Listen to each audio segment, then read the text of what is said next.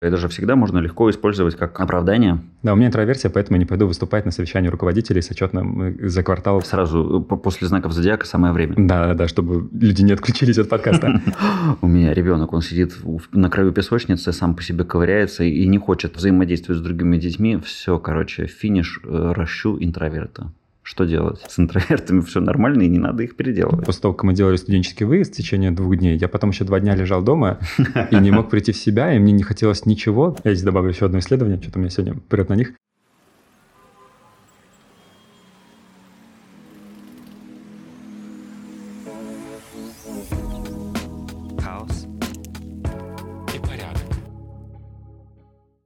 Привет!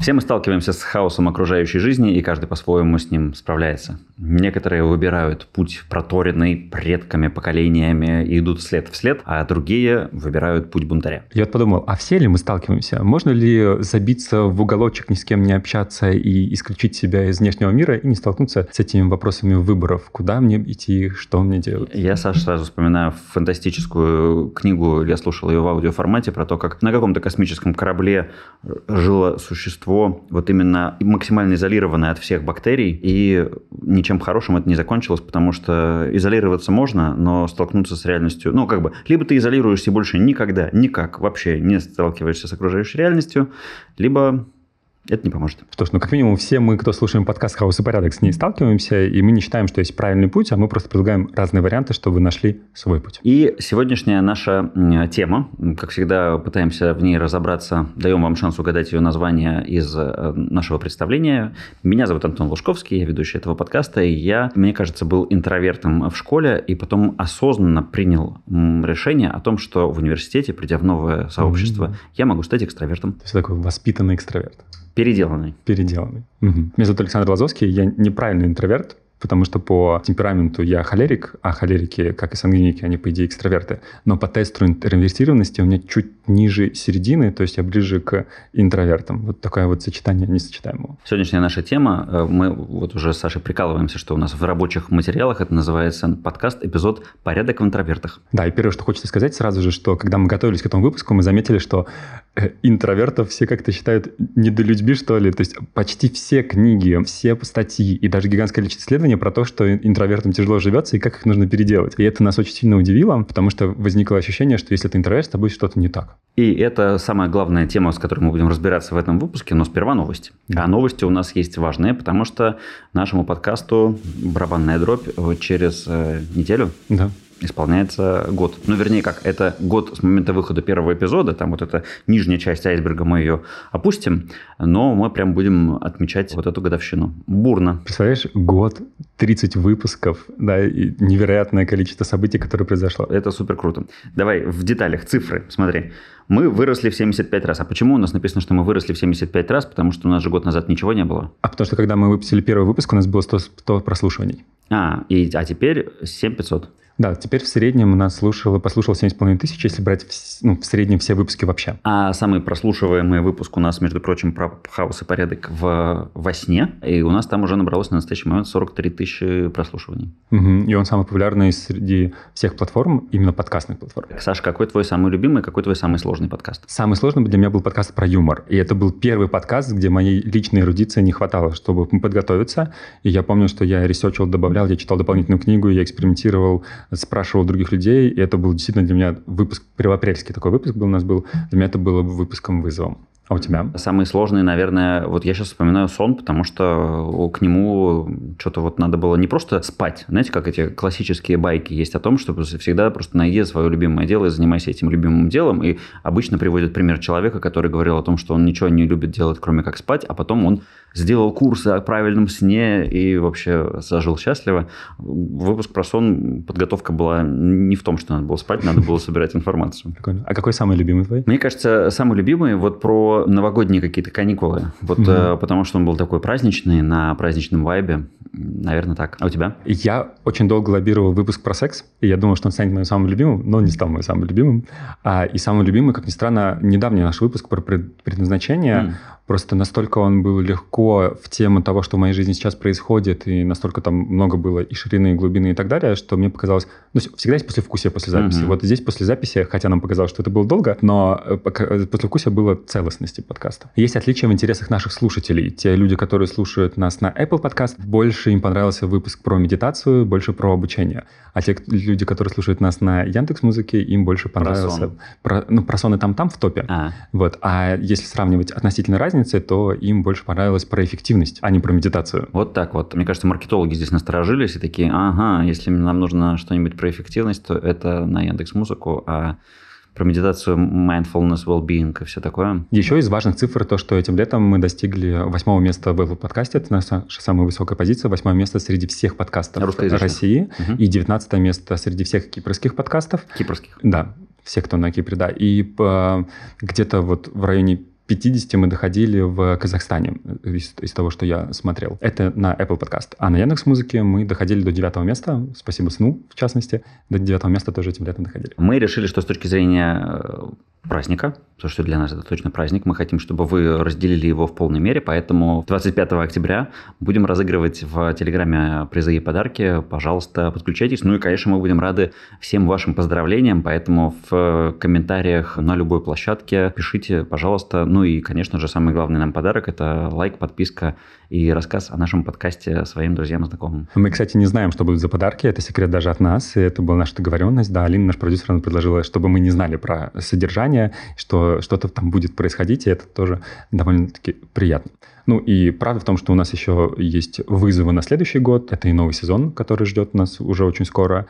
И это YouTube, который все еще ждет нас и все еще нас определяет очень странно, рекомендуя нас очень странных видео, наше видео. То есть пока он не считывает, э, чем мы занимаемся. Так что подписывайтесь, комментируйте на YouTube тоже. Это поможет искусственному интеллекту YouTube понять вообще, понять, что, что происходит. Да. что происходит. Mm-hmm. Так что действительно мы готовимся ко второму сезону. Мы потихонечку исчерпываем темы, которые мы заготовили для первого. И э, у нас э, вот в подводной части айсберга, в подготовке подкаста сейчас активная работа по второму сезону идет. Ну что, возвращаемся к интровертам-экстравертам.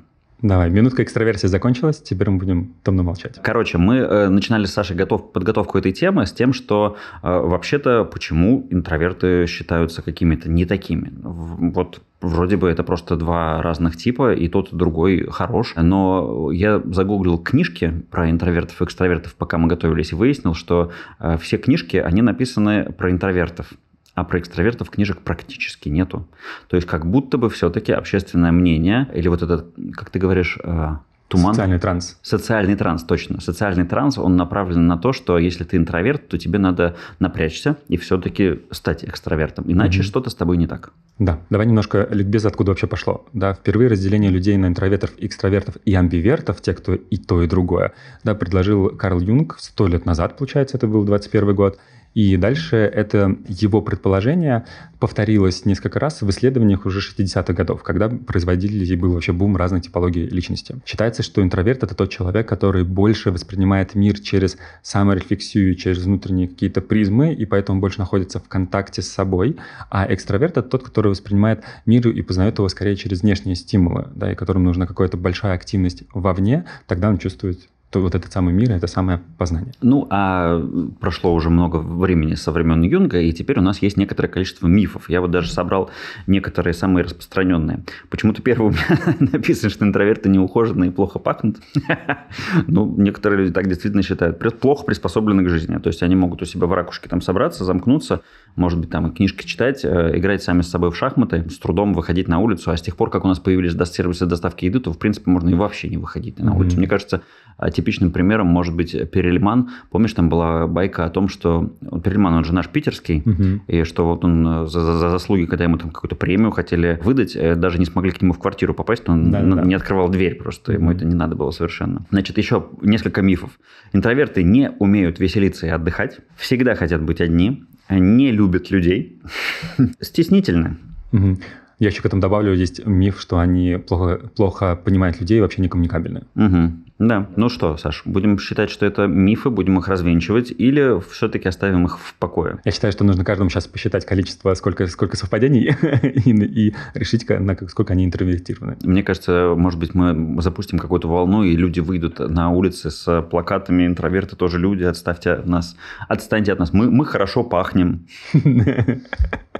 Да, это действительно мифы, и на самом деле все совершенно иначе. И более того, я скажу, что так много людей навешивают на себя, в том числе ярлык интроверта, чтобы оправдать свои какие-то переживания, что уже сильно потерялось понимание, что на самом деле является интроверсией, а что является моим представлением о интроверсии, потому что так просто удобно про себя говорить. Да, кстати, это же всегда можно легко использовать как оправдание. Да, у меня интроверсия, поэтому я не пойду выступать на совещании руководителей с отчетным э, за квартал каким-нибудь. И уж тем более не поеду на встречу одноклассников. Точно. Но, кстати, до справедливости ранее надо сказать, что э, у с точки зрения экстравертов тоже есть э, некие мифы на тему того, что с ними не так. Считается, что они поверхностны и не умеют проводить время в одиночестве сами с собой, и в этом смысле они тоже чем-то неполноценны. У меня сейчас знаки зодиака пробежали перед глазами, распределенные на две группы интровертов и экстравертов. Подожди, а какие знаки зодиаков куда относятся? Ну, то, что у меня пробежало, лев это к экстравертам, а рак к интровертам. И близнецы тоже к экстравертам, потому что их по определению двое. Хочу принести немножко научности в наш Давай. Э, веселый разговор. Сразу э, после знаков зодиака самое время. Да, да, чтобы люди не отключились от подкаста. Да, э, научность в чем? Одно из больших исследований, чтобы навести вообще порядок в том, что такое является интровертом, было проведено не так давно, и для него было собрано, ну, по сути, это был research по исследованиям, и собрано вместе вообще, кого можно считать интровертом на самом деле. И есть типичное представление интроверта, это то, что называется такой так называемый социальный интроверт, это вот то, что ты описал в мифах, замкнутый, закрытый и так далее. Это вот одно, одна из характеристик, которая относит к интроверту в социуме. Но есть другие показатели. Есть мыслящий интроверт. Это кому типу относят людей, которые для того, чтобы принять какое-то решение, скорее ориентируются на себя, на свою саморефлексию, на свое ощущение, и как бы от себя принимать решения больше, чем от внешних стимулов. Есть еще тревожный интроверт. Его иногда путают с социальным интровертом, потому что социальный интроверт — это тот, который выбирает ни с кем не общаться просто потому, что ему так комфортно. Не надо. Ему не надо это. А тревожный интроверт – это тот, который переживает из-за общения с кем-то, и поэтому не общается. То есть, подожди, получается, что тревожному надо поработать над собой, и, возможно, он какие-то получит э, бенефиты от того, что он научится взаимодействовать с другими людьми, а социальному это и не нужно, и ничего не надо исправлять. По сути, да. И э, продолжая научную часть нашей рубрики, было другое исследование, которое показало, что для того, чтобы... Ну, что некоторые интроверты, именно тревожные интроверты, у них есть такой процесс, как руминация, когда одна и та же мысль по кругу идет. И чтобы выйти из этого процесса там, э, переживания, тревоги, им нужно поиграть в экстраверта. То есть пообщаться с другими людьми, прямо позвонить кому-то, написать кому-то, встретиться с кем-то. И тогда их уровень спокойствия и счастья начинает расти. Но это относится только именно к тревожным интровертам. А если это социальный интроверт, который просто выбрал, что ему одному хорошо, то это совсем другое. И есть даже в современной психологии есть разница между одиночеством и уединением да, и одиночество воспринимается как что-то негативное, а уединение – это момент, когда я восстанавливаю свои силы, собственно, социального интроверта. О, прикольно, мне нравится. Есть еще четвертый тип. Так. Сдержанный интроверт. Это характеристика у тех людей, которые не поддаются своим эмоциям, а больше находятся в рациональном. То есть они стараются как-то принимать решения из рациональных, из, дан, из рациональности, из данных, угу. а не просто потому, что им импульсивно чего-то захотелось. Вот эти четыре характеристики – это то, что сейчас как бы ну, принято относить к интровертам. А все остальное – это уже нюансы, мифы и футурология. Так, подожди, и исходя из этих четырех типов, мы можем сказать, что интроверты, они чем-то хуже, чем экстраверты или нет? Исходя из этих четырех типов, мы можем сказать, что каждый из нас немножко интроверт. Хорошо. Все-таки практическая польза какая? Вот есть тесты для начала, да, можно же пройти просто тесты и узнать уровень своей интроверсии и экстраверсии.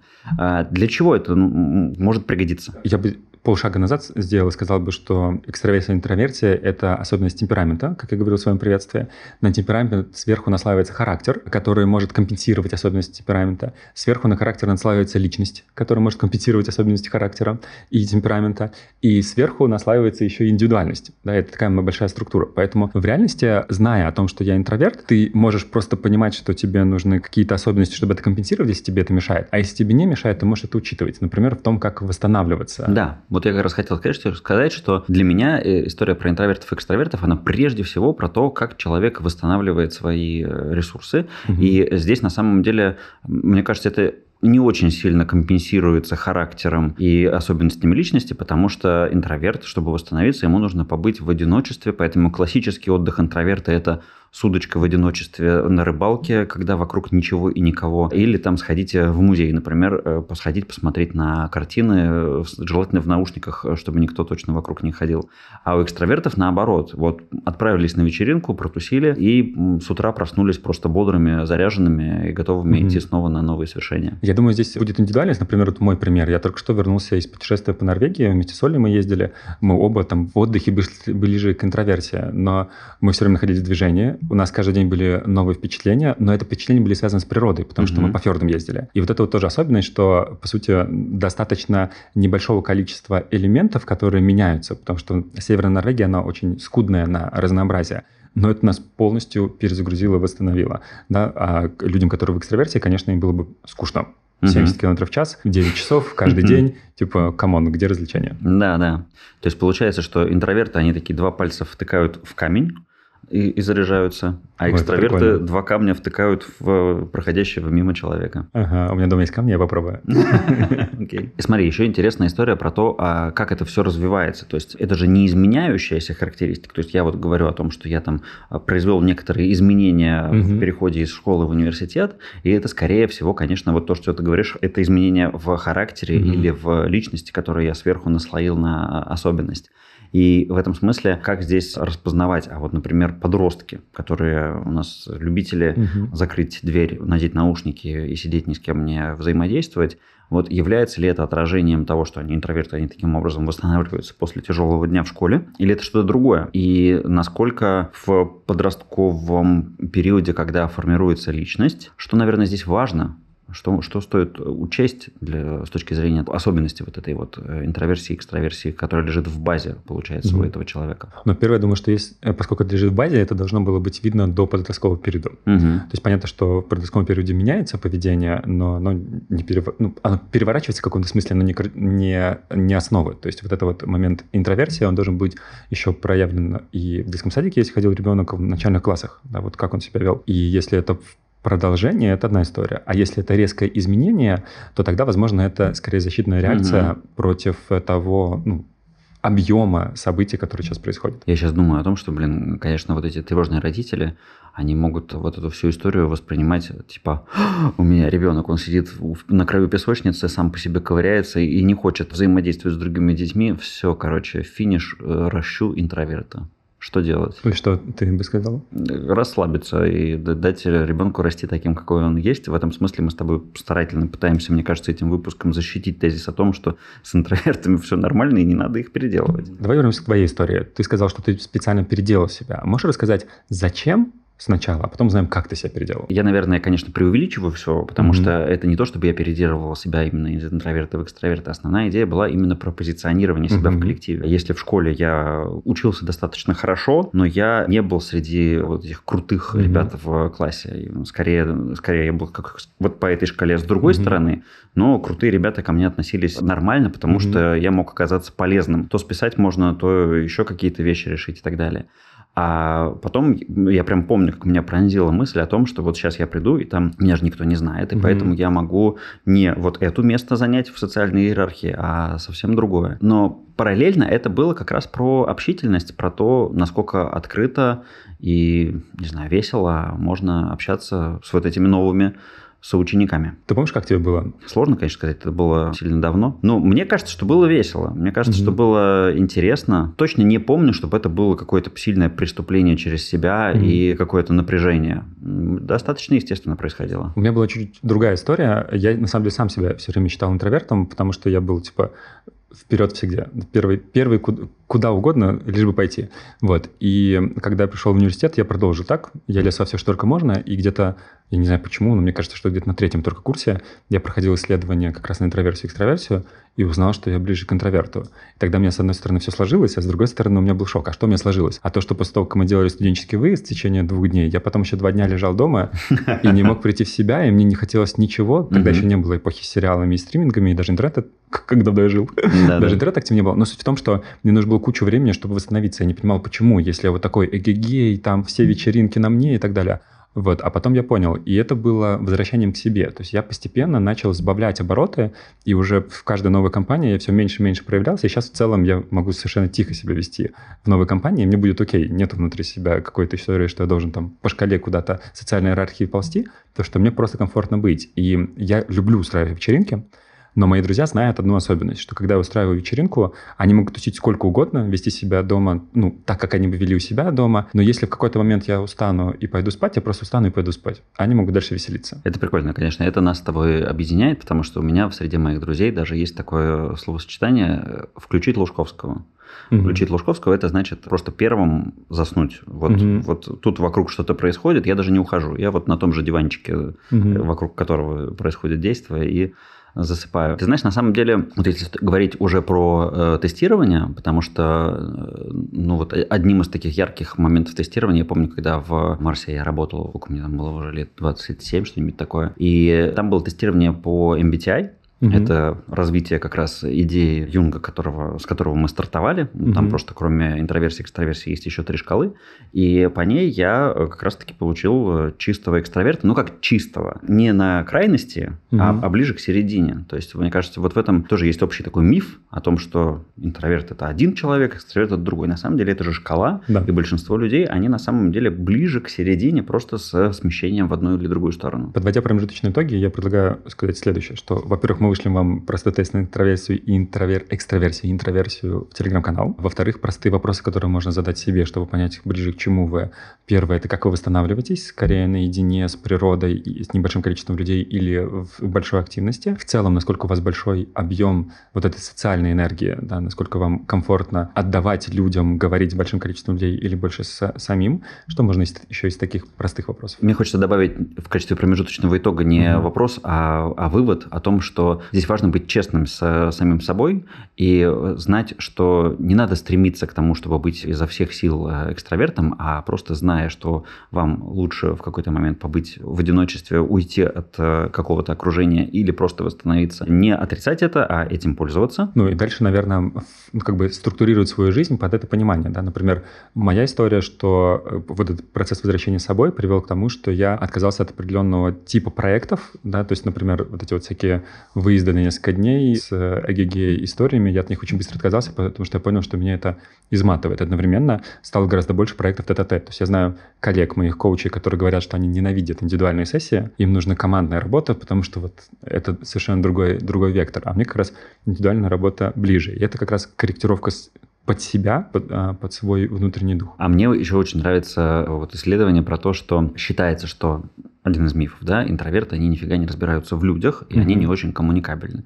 Но на самом деле исследование есть, которое подтверждает, что наоборот, они вот так вот тихонечко со стороны, внимательно, не сильно вмешиваясь, лучше понимают людей и лучше в людях э, ориентируются. Поэтому очередной миф о том, что интроверту карьера закрыта, mm-hmm. и он так и будет сидеть один и выполнять тихонечко свои задачи, все неправда. Вполне себе можно быть успешным руководителем и хорошо разбираться, и хорошо собирать себе команду. Кстати, когда я искал тоже исследование, я нашел исследование, что интроверты лучше учат иностранные языки. Так, так, почему? Они делают это лучше в той системе, которая сейчас принята, потому что система, которая принята, ну, там, в школах, в, уни- в институтах, что нужно узнать правила и, как бы, и, со- и научиться их соединять. И ты как бы работаешь сам с собой, с учебником. А экстравертам для того, чтобы выучить языки, им нужен другой человек, постоянное общение с ними. Есть, конечно, школа, которая это объединяет, это очень хорошо. Э, жалко, у нас здесь нет рекламной интеграции, а она была вовремя. Вот, но в целом, что интроверты вот по, по тем требованиям, которые сейчас, они лучше усваивают языки, а экстравертам для этого нужно что-то дополнительное, нужно дополнительно усложнять этот процесс базовый в виде других людей. Мне очень нравится шутка, основанная на таком мифе тоже, о том, mm-hmm. что Интровертов очень много в Финляндии. Может, кстати, это не миф, может быть, это можно статистически как-то там вынуть и обосновать э, климатическими особенностями или тем, как распределено по, по плотности населения, как распределено. Но э, шутка звучит следующим образом. Э, как понять, что вы понравились Фину? Он, познакомившись с вами, смотрит не на свои ботинки, а на ваши. Угу. Типа, интроверты не очень готовы смотреть в глаза и вообще да, как-то да. коммуницировать, поэтому просто перевел глаза со своих ботинок на ваши, уже хорошо. Я здесь добавлю еще одно исследование, что-то меня сегодня вперед на них. Тоже, когда готовился к выпуску, я смотрел, есть ли предпосылки на уровне физиологии между, в о том, как работает мозг интроверта и экстраверта, и что есть на эту тему. Было найдено несколько исследований. Одно из них мне кажется, ключевым про то, что по-разному выделяется дофамин во время, например, выигрыша там, в карты или в любую ну, ну, азартную игру. У нас как раз был выпуск про азарт, посмотрите про него. Что значит по-разному? Дофамин, когда выделяется, мы получаем удовольствие, мы хотим повторять снова это действие, которое мы делали. Угу. Вот. Но у интровертов дофамина выделяется в два раза меньше, чем у экстравертов. Это значит, что вот эта вот подкрепляющая сила в два раза меньше, чем у экстравертов. Поэтому экстраверты гораздо легче впадают во все азартные истории с играми, с казино и так далее, а у интровертов меньше. И когда пытались соединить это исследование нейрофизиологии с психологическими аспектами, увидели, что там есть внутренний фильтр, который как бы параллельно фильтрует то, что происходит, да, и уменьшает степень эмоционального всплеска, который в итоге будет происходить при выбросе дофамина. Прикольно. То есть интроверты менее подвержены такому азартному воздействию и не очень сильно так вот загораются, и это их спасает в некоторых случаях. Да. Ну что, достаточно мы защитили интровертов и экстравертов? Мне кажется, мы вообще сделали сегодня очень важную вещь, потому что в общем инфополе, которое интровертов а, ругает и говорит о том, что им надо обязательно измениться, мы выступили с другой точки зрения. Мне кажется, каждому из нас есть долька интроверта. А, важно ее принимать такой, как она есть, без ощущения, что ее нужно менять. Интересно, вот среди слушателей, вообще вот всех, кто слушает подкасты, больше ли интровертов, чем экстравертов? А вот давайте узнаем об этом в комментариях. Кстати, да, мы же вышлем а, тесты, и напишите, пожалуйста, в комментариях, что у вас там получилось, насколько это совпадает с вашим собственным ощущением. Угу, может, даже голосование устроим в Телеграме. Да. Независимо от интровертности и экстравертности, да пребудет с вами порядок. И помните, что это шкала, и вы можете ее двигать так, как вам захочется.